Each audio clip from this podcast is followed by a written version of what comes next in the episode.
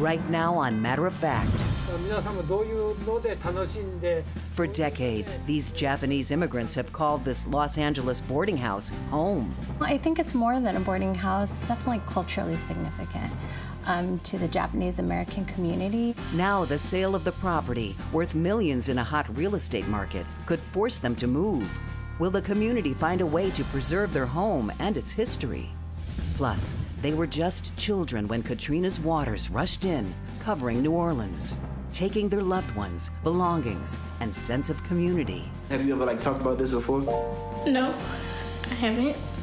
That was the interview that gave me validation to keep this journey going.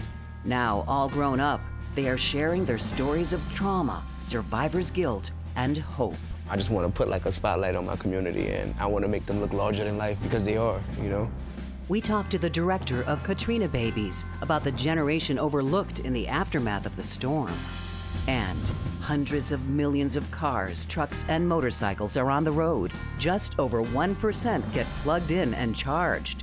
Is there another green vehicle ready to roll and get us on the road to clean energy faster?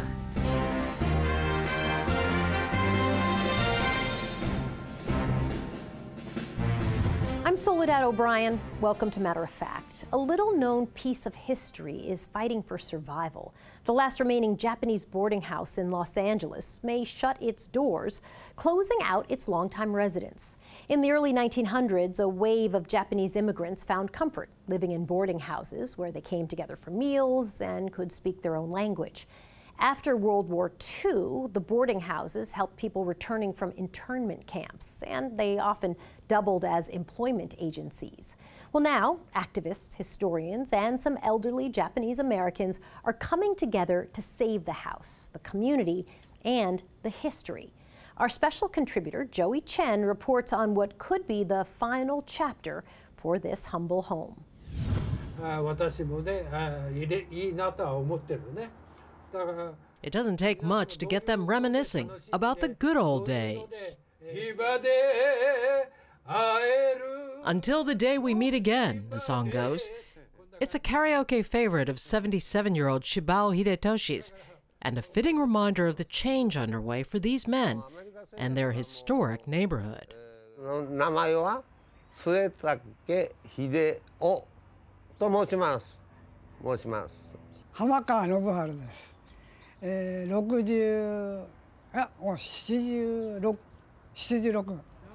It is hard to keep track of the years, but Nobusan, Hidetoshi, and Hideo tell me they've been housemates for decades. Now they're among the last residents of Ozawa Boarding House, the last of its kind.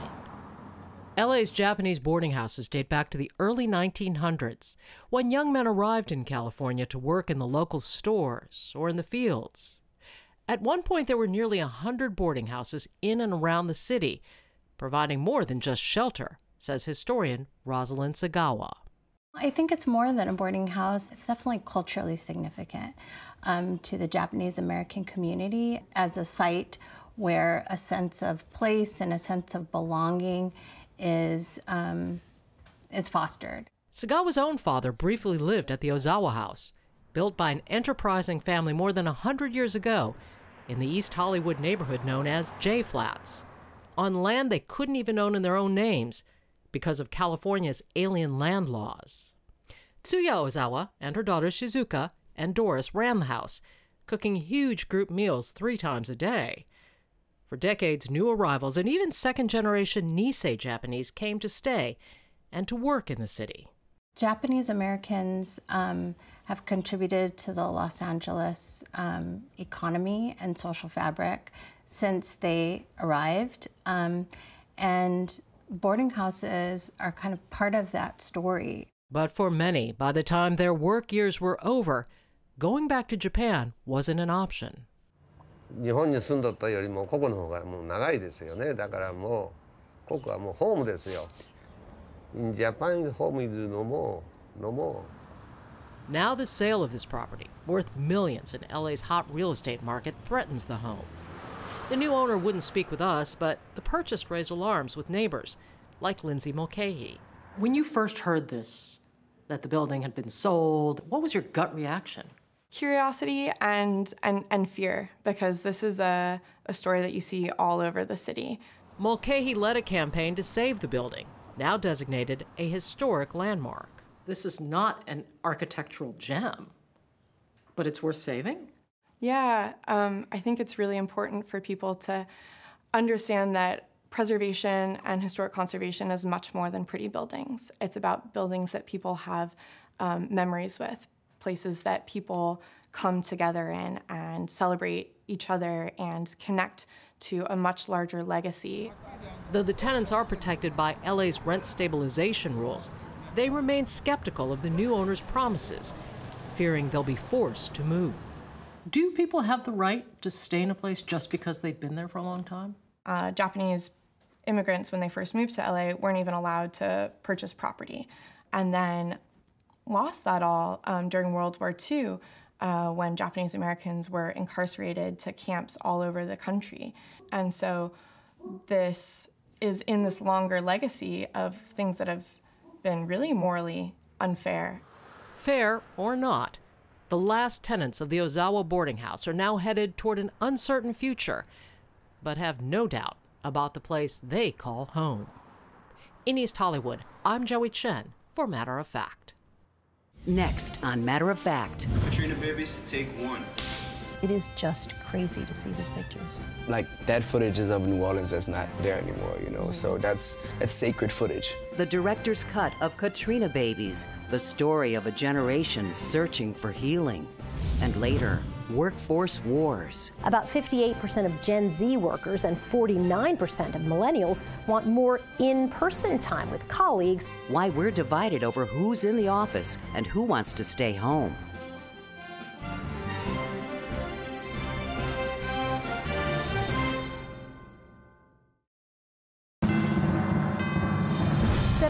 Years ago, this weekend, Hurricane Katrina took aim at America's Gulf Coast, one of the deadliest and costliest hurricanes in U.S. history.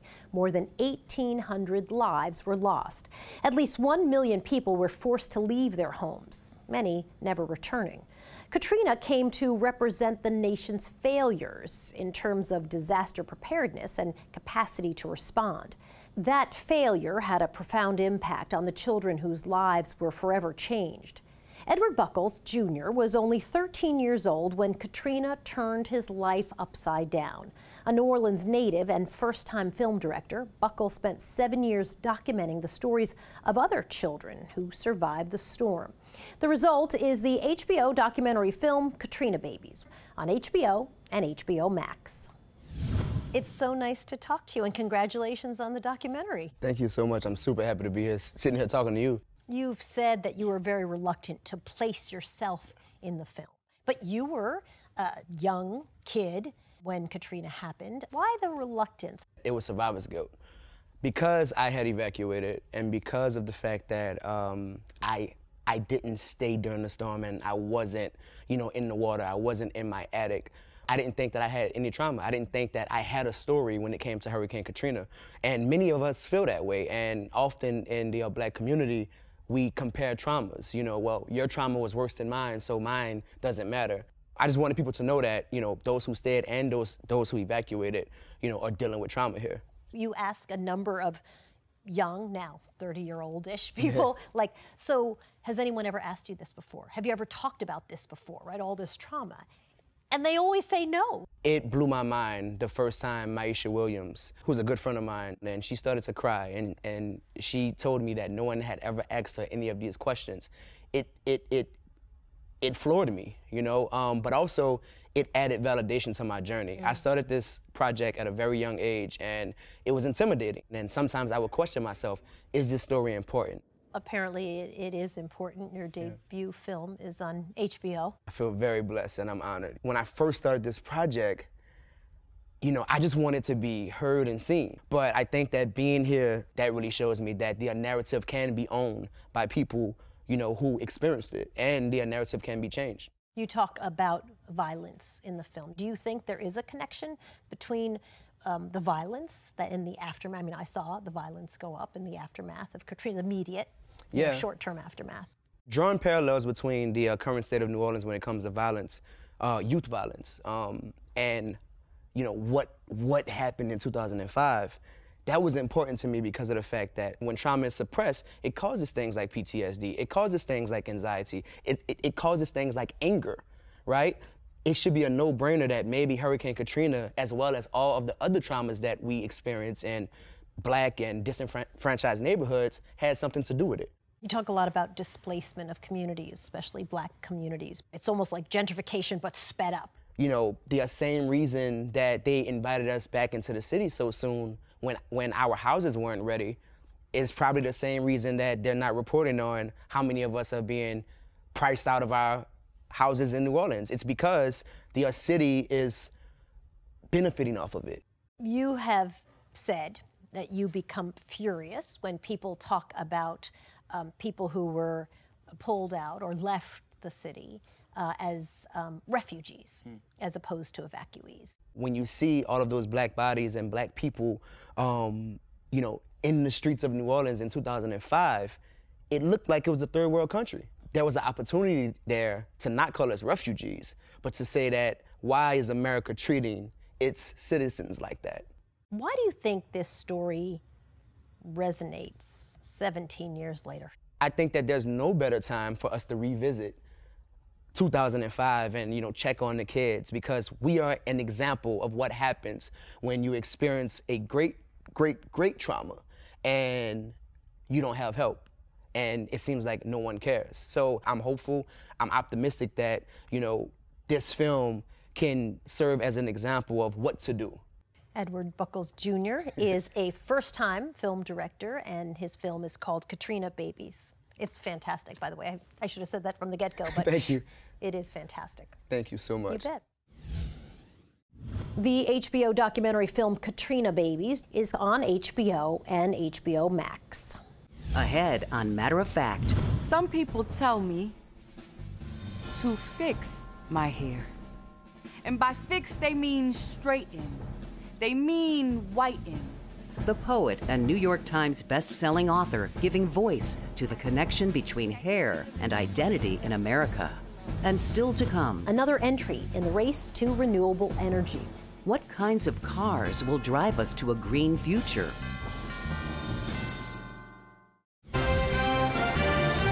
Unkempt and unprofessional. Those are common words often used to target people of color, mainly black people, in workplaces based on hair texture or hairstyle. California was the first state to pass a law banning racial discrimination based on a person's hair. Well, now a total of 18 states have passed the Crown Act. Add the U.S. House of Representatives to the list, though the U.S. Senate has yet to pass the bill. Poet Elizabeth Acevedo uses spoken word to address how hair is connected to our identity. Here is the New York Times best-selling author performing Inheritance, which is based on her poem, Hair. Some people tell me to fix my hair. And by fix, they mean straighten. They mean whiten. But how do you fix this shipwrecked history of hair? The true meaning of stranded, when tresses hug tight like African cousins in ship bellies. Did they imagine their great grandchildren would look like us and would try to erase them how we do? Trying to find ways to escape them out of our skin, to iron them out of our hair, this wild tangle of hair that strangles air. You call them wild curls. I call them breathing ancestors spiraling. Can't you see them in this wet hair that waves like hello?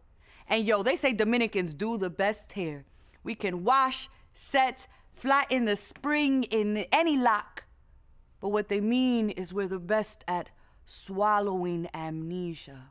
In a cup of morir soñando, die dreaming because we rather do that than live in this reality caught between orange juice and milk, between reflections of the sun and whiteness.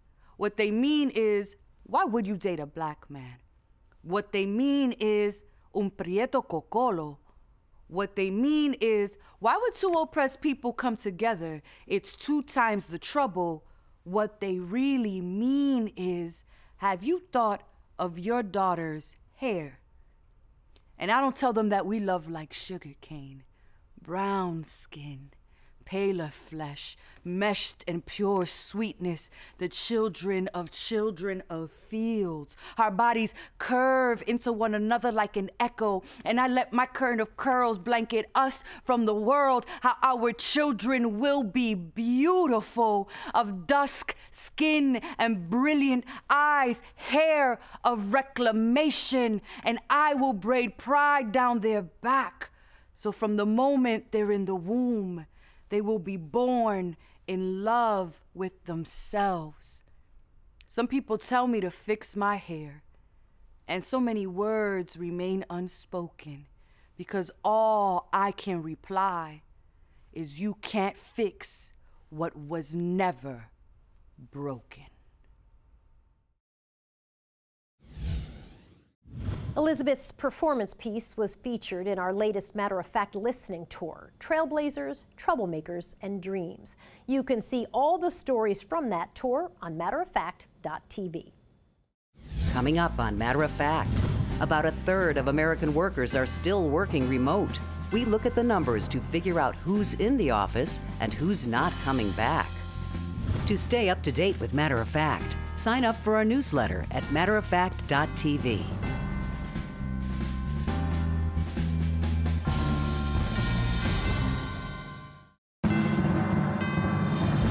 pandemic has changed the way we work. At its height in 2020, almost two thirds of workers were remote. A new Gallup poll reported by the Washington Post found that 29% of remote workers are at home full time. That's down from 39% in February. But there's a call for some balance, according to a recent survey from Nationwide and Ipsos. About 58% of Gen Z workers and 49% of millennials want more in person time with colleagues, while older workers and women and people of color and working parents want remote work or at least a hybrid schedule. So, who's working at home? People in technology, communications, finance, and insurance. That's according to the payroll and benefits provider Gusto. There are no exact numbers from the government, but to get a more accurate account, the U.S. Census Bureau plans to include questions about working from home in at least one major survey. Next on Matter of Fact, are we really on the road to greener cars? Or has the movement hit the brakes?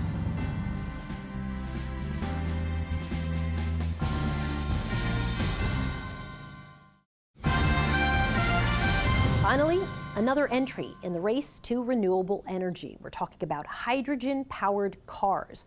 Well, right now, electric vehicles make up just over 1% of about 270 million cars and trucks that are on the roads. The Biden administration wants to drive that number up. In order to cut carbon emissions, the president has set a goal that 50% of vehicles sold by 2030 will be electric vehicles. That still puts pressure on America's power grid. Green car advocates say there is another option the hydrogen fuel cell. Instead of plugging in your car, you pull up to the hydrogen pump, fill up your tank, and then drive off. As for emissions, burning hydrogen fuel produces only water. Several automakers are moving to produce hydrogen fuel cell cars, and the Inflation Reduction Act includes a tax credit for buying one. But only one state in the nation, California, has hydrogen filling stations, though just a handful. There are other challenges too. Hydrogen is expensive, it's highly flammable, and it's not easy to transport. So expect the road to greener vehicles to be a long one. That's it for this edition of Matter of Fact. I'm Soledad O'Brien. I'll see you back here next week. If you missed our top stories about the battle to save a Japanese boarding house in Los Angeles, a conversation with the director of Katrina Babies about how the storm impacted a generation, a poem dedicated to hair, and a look at the latest numbers on remote work, just go to matteroffact.tv. And listen to Matter of Fact with Soledad O'Brien on your favorite podcast provider. Watch us during the week on FYI, Pluto, and YouTube.